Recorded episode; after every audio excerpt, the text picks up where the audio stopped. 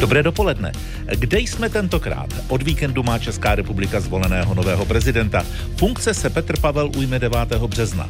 Volby to je nejenom soutěž politických stran a hnutí, respektive osobností, ale neukazují jenom to, kdo vyhrál. Můžeme se z nich dozvědět i něco o politické kultuře, o nás, občanech, podle toho, kde uspěl ten který politický směr. Živná půda k přemýšlení pro komentátory, politology i sociology. A tím je Daniel Prokop ze společnosti Pek Research, která ve spolupráci s Českým rozhlasem připravuje dlouhodobý projekt Česko život k nezaplacení. Danieli, dobrý den. Dobrý den. Život k nezaplacení. V sobotu jsme spolu trávili celé odpoledne ve volebním studiu Českého rozhlasu. Už tam jsme sledovali, jak účast a volba silně souvisely se sociální situací toho kterého regionu, že? Skutečně eh, v tom druhém kole eh, sice Petr Pavel vyhrál i ty chudší regiony, nebo v nich eh, to bylo 50 na 50 zhruba, ale pořád ta míra chudoby, exekucí, sociální vyloučení, nějaké bytové nouze, nízkého vzdělání, tak hodně souvisí s účastí a hodně souvisí taky s podporou Andreje Babiše pořád. Takže ta, ty linie tam pořád existují. Zajímavá otázka je to, eh, že někdo to vykládá, že jde o ty sudety, o ty, o ty regiony prostě, eh, kde probíhalo vysídlení Němců a změnila se tam ta struktura obyvatel ale jako ono se ukazuje, že i v rámci těch sudet, v rámci jakoby těch pohraničních regionů, kde proběhlo to vysídlení, tak hraje roli ta chudoba, jo? že oni jsou relativně uh, prostě uh, rozdílně ty regiony v rámci těch sudet. Někde se účastnilo uh, 70%, někde 55%, někde Andrej Babiš měl 65%, někde 40% prostě v těch, v těch uh, obcích v rámci, v rámci uh, jo, toho pohraničního regionu, který uh, jsme označovali ze sudety kdysi. Takže to není tak jednoduché, že by tam byla nějaká hranice, že by ty, uh, že by ty sudety bývalé byly jakoby homogenní, uh, homogenní region. Takže já bych už to trošku bych navrhoval to odhodit, protože my se tím trochu vymlouváme. Mám pocit, jakoby, že s tím nic neděláme ze situací eh, ekonomickou těch pohraničních regionů. Co ti myslíte, že byste to chtěl odhodit? Jakože bych... Tuhle že interpretaci. Už, tu interpretaci, no. která to svádí na nějakou 60 nebo 80 let starou událost. Jo. Ono taky, když se kouknete do Polska, tak tam v těch bývalých německých regionech to, tam se volí nejliberálněji eh, v celém Polsku, jo, protože oni jsou naopak bohaté, protože ty, eh, ty eh, západní regiony prostě vlastně byly bohaté už za Němců, teďka jsou taky bohaté a teďka Poláci volí tam často občanskou platformu a podobně, takže vlastně ono to ani nedává smysl třeba ve srovnání s tím Polskem. Opravdu jde jakoby o rozvoj těch regionů a na tom se dá pracovat různými nástroji, ne se vymlouvat 80 let prostě na otců Němců a podobně ono, když půjdeme do historie, tak si řekněme, že už před rokem 38 bylo evidentní, že ne všechna místa v Sudetech eh, jsou bohatá. Už tenkrát tam byla chudoba, že? Přesně tak, tam byla, eh, že oni hodně zasáhla eh, ekonomická krize ve 30. letech a už tenkrát tam byla 30% nezaměstnanost v některých eh, regionech a to vlastně jakoby taky plodilo tu nespokojenost a eh, volbu Heinleinovců tenkrát prostě, takže ty problémy se vlastně táhnou mnohem déle, než je eh, jako před vysídlením Němců, jo. takže eh, měli bychom se zabývat tím, jak ty eh, problémy nějak omezit, byť se to nedá třeba změnit eh, za deset let, no. Ono se nedá říct, že by se tyhle problémy neřešily, ale neřeší se určitě dostatečně. Z jakého důvodu to je? Protože je to běh na delší trať než na jedno volební období a jen obtížně se na tomhle tématu z toho úhlu pohledu, který my tady probíráme, dají vyhrát volby, Danieli? To myslím, že je hlavní důvod, že prostě není moc ochota dělat věci, které mají efekt za 12 let. Eh, protože když podpoříte vzdělávání a další odlužení a eh, změníte daňový mix, aby tam lidem zůstávaly peníze, tak samozřejmě ten efekt nebude za dva roky. Jo? Vy si to nedočkáte jako politik. Druhá věc je, že uh, prostě bohužel uh, ty regiony mají relativně slabé zastoupení politické v té centrální politice, uh, takže tam prostě nemají takové slovo. Mají, těch voličů mají jakoby, dostatek na to, aby ovlivňovali ty volby ve smyslu že eh, eh, to eh, tvoří ty kandidáty, kteří jsou kritičtí vůči polistopadovému vývoji a podobně a nemají dostatek kandidátů nebo toho hlasu na to, aby jako nějak ovlivnili tu centrální politiku v prospěch těch regionů, abych tak řekl. Hmm. Zároveň taky ne všichni ty samozřejmě politici z těch regionů na to mají zájem to zlepšovat. Jo? Řada z nich těží z toho sociálního napětí spíš jakoby tu svoji politickou moc, takže vlastně nemá takový zájem prostě na rozvoj toho regionu. No. Tak ta drtivá většina lidí, na které doléhá třeba momentální drahota nebo důsledky krize, je na tom tak, že vlastně nemá politický subjekt, který by je efektivně politicky obsloužil. Eh, oni se mohou eh, dostat do hledáčku eh, třeba SPD, anebo také hnutí ano, ale to je tak všechno. No, tak eh, já doufám, že v tom, v tom vládním táboře, že eh, třeba když se bude dělat daňová reforma, tak v té daňové reformě prostě to můžete udělat v prospěch těch regionů, když eh, málo daníte nízkopříjmové zaměstnance, a nebo naopak jako v neprospěch těch regionů. Takže doufám, že se dostane ten regionální rozvoj, že bude optika, kterou budeme posuzovat hodně, no většinu těch reform, protože to je potřeba prostě, no. Posloucháte rozhovor se sociologem Danielem Prokopem ze společnosti Peck Research. Život k nezaplacení. Je po volbách, byť tedy prezidentských, eh, je při všech těch komplikacích teď, eh, neřeknu ideální, ale dobrý čas eh, na nějaké nezbytné reformy? No, myslím si, že teďka asi přijde ten čas zabývat se těmi, které jako opravdu spěchají což například v důchodech eh, je to, aby i v tomhle roce neodešlo do předčasných důchodů 80 tisíc lidí, protože minulý rok to bylo 80 tisíc lidí a to prostě bude stát miliardy. Takže musíme nějak, eh, nebo vláda podle mě musí eh, trošku omezit tu výhodnost od odcházení do předčasných důchodů. Zároveň ten důchodový systém bohužel prostě narazil na svoje limity v tom, že lidé, kteří odcházeli do důchodu v roce 21-22 eh, v těch posledních letech, tak stihli všechny ty valorizace. Eh, narostou jim důchody za 2-3 roky o 25% nebo i 30% některým. A člověk, který půjde v roce 24 za rok do důchodu, tak vlastně uh, bude mít stejný vstupní důchod jako ten člověk v tom roce 2001, nebo 2021, pardon, ale nestihne ty valorizace, takže on bude mít uh, klidně o 3-4 tisíce menší důchod prostě. Jo. A, a jemu, on tyhle na to hodně doplatí, protože ta valorizace od roku 24 bude relativně nízká už. A samozřejmě ta inflace dolehla i na ně. Oni jako budou mít ty vyšší ceny, ale nebudou mít už ty vyšší důchody. Jo. Takže tam bude jako vel, tam je, nastane velká nespravedlnost mezi výší důchodů podle toho, jestli jste odcházelo do roku 23 nebo potom. Když se ještě podíváme na tu prezidentskou volbu, eh, třeba prismatem těch obcí, anebo prismatem eh, toho, co není vůbec jednoznačné, a to je to rozdělení společnosti, které už nám to vyšlo jednou eh, v projektu rozdělení svobodou hmm. a teď se to ukázalo znovu.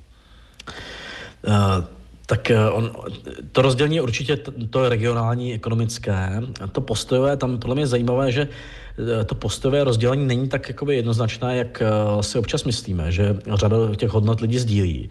Já bych řekl, že to hezky ilustruje kampaň vlastně Petra Pavla, protože ona na jedné straně uh, stavěla na, na tom heslu řád a pořádek a, uh, a klid a podobně.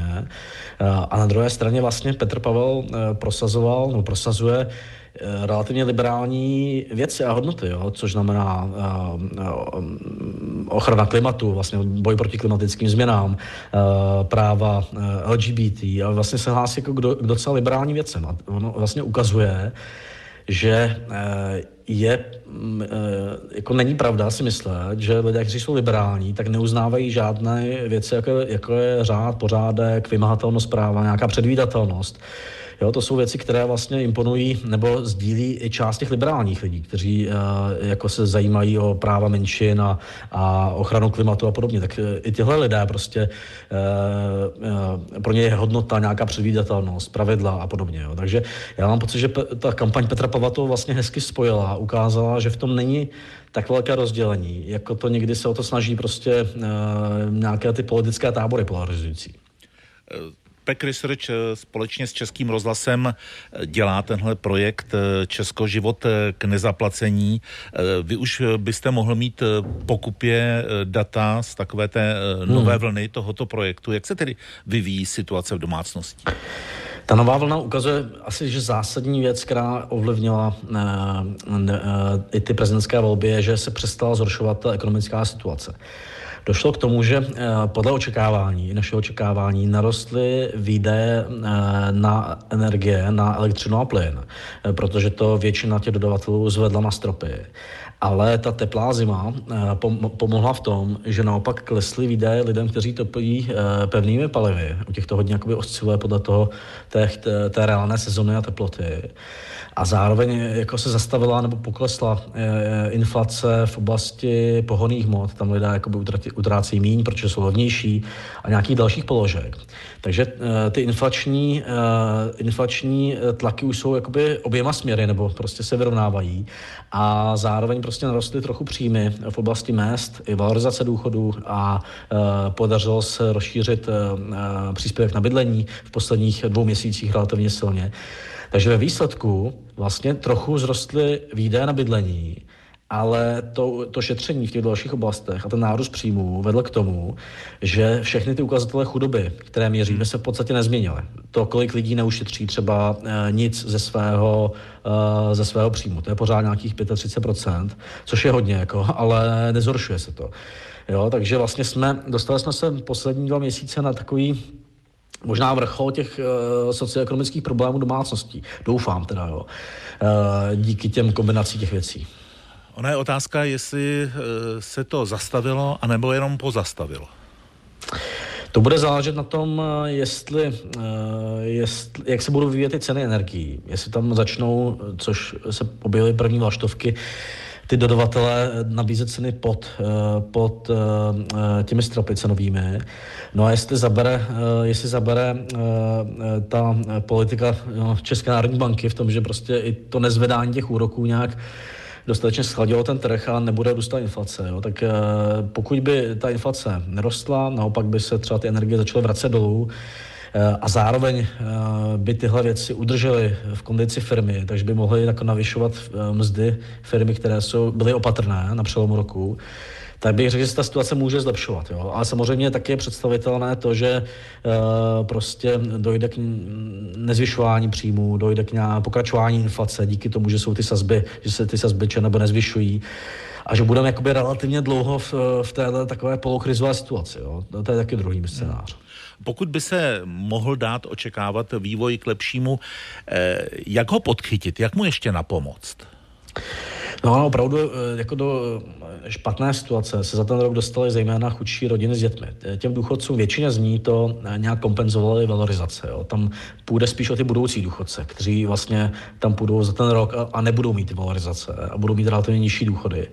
Takže připravit se nějak na pomoci. Jo. Podle mě tam třeba udělat změnu valorizací aby, eh, a výpočtu důchodu, aby víc eh, pomáhala těm, eh, těm menším důchodům. A zároveň u těch chudších rodin s dětmi tam prostě jako úplně nejjednodušší jsou opatření v daňovém systému. Takže mm, například zvednout slevu na první dítě, ale jenom pro lidi, kteří mají, nevím, do průměrného příjmu. To v řadě zemí je, že, má, že je větší sleva na děti pro lidi s nějakým menším příjmem. Případně konečně dotáhnout ten sociální tarif, až když se budou sníží se ceny energií po ty stropy, doufejme. No a potom jako to jde úplně liberalizovat, uh, uvolnit ty stropy, a nebo ty stropy, případně nějaké nižší stropy, nechat pro 20% zranitelných domácností. Jo. Takže tyhle opatření by mohly podle mě dlouhodobě tu krizi a, a jako odchod z té krize velmi, velmi zlepšit a je v těch ukazatelech, které sledujeme společně v té nové vlně ještě něco zajímavého a komentovatelného? No, uh, myslím si, že zajímavé je asi to, kolik lidí eh, negeneruje úspory žádné. Jo? To je nějakých 35% domácností. V podstatě jako z toho příjmu nic neušetří. Někteří dojí pod nulu a e, potom část ušetří třeba do 3 tisíc korun. A ono se jako potom ta společnost rozpadá do nějakých pár procent domácností, které mají malé úspory a e, vlastně e, jsou v tom měsíčním hospodaření pod nulou. To je opravdu e, malá menšina lidí, kteří jsou velmi ohrožení. Potom jako velká část domácností, kteří jedou jako hodně na hraně No a potom část samozřejmě takové té střední, nižší střední třídy, která sice pořád něco ušetří, 1 až 3 tisíce korun prostě z toho příjmu, ale vlastně nestačilo to v tom posledním roce na to, aby to doplnilo to, co je v těch úsporách sežrala ta inflace. Takže když ta inflace vám redukuje hodnotu úspor třeba o 20%, tak oni jako nenaspořili tolik, aby eh, ty, ta, ta reálná hodnota těch úspor byla stejná jako před rokem. Takže eh, těmhle lidem se vlastně, eh, ty nejsou v nějaké životní krizi, ale snížila se jim ta reálná hodnota úspor za poslední rok. Když jsou volby, tak eh, týmy, ať už politických stran nebo hnutí, nebo v tomhle případě prezidentské volby, eh, týmy jednotlivých kandidátů eh, modelují různé prognózy, připravují si tahy, dva, tři, čtyři tahy dopředu, ale je otázka, jestli oni počítají taky s tím, že najednou ten propad začne stagnovat, že bude teplá zima, že tedy mm. neprotopíme tolik a takovéhle přírodní jevy vlastně můžou ovlivnit volby. Jo, nechci říkat, že by, kdyby uh, třeba ne, se zhoršoval, tak by Andrej Babiš vyhrál. On opravdu byl nepřijatelný pro tak velkou část populace, že by se muselo spojit hodně věcí. Ale myslím si, že to, že, uh, ta, uh, že se zastavily ty obavy uh, díky té stagnaci té situace, tak bylo důležité, protože, protože ty obavy z toho vývoje byly vlastně větší než, než ta reálná nespokojenost s tou současností. Jo. Takže když se zastaví ta situace, byť není prostě veselá pro velkou část domácností, tak to sklidní tu situaci. Jo. Tolik Daniel Prokop ze společnosti PEC Research eh, a další díl rozhovoru v projektu Česko, život k nezaplacení. Danieli, děkuji, hezký den. Hezký den, naschle.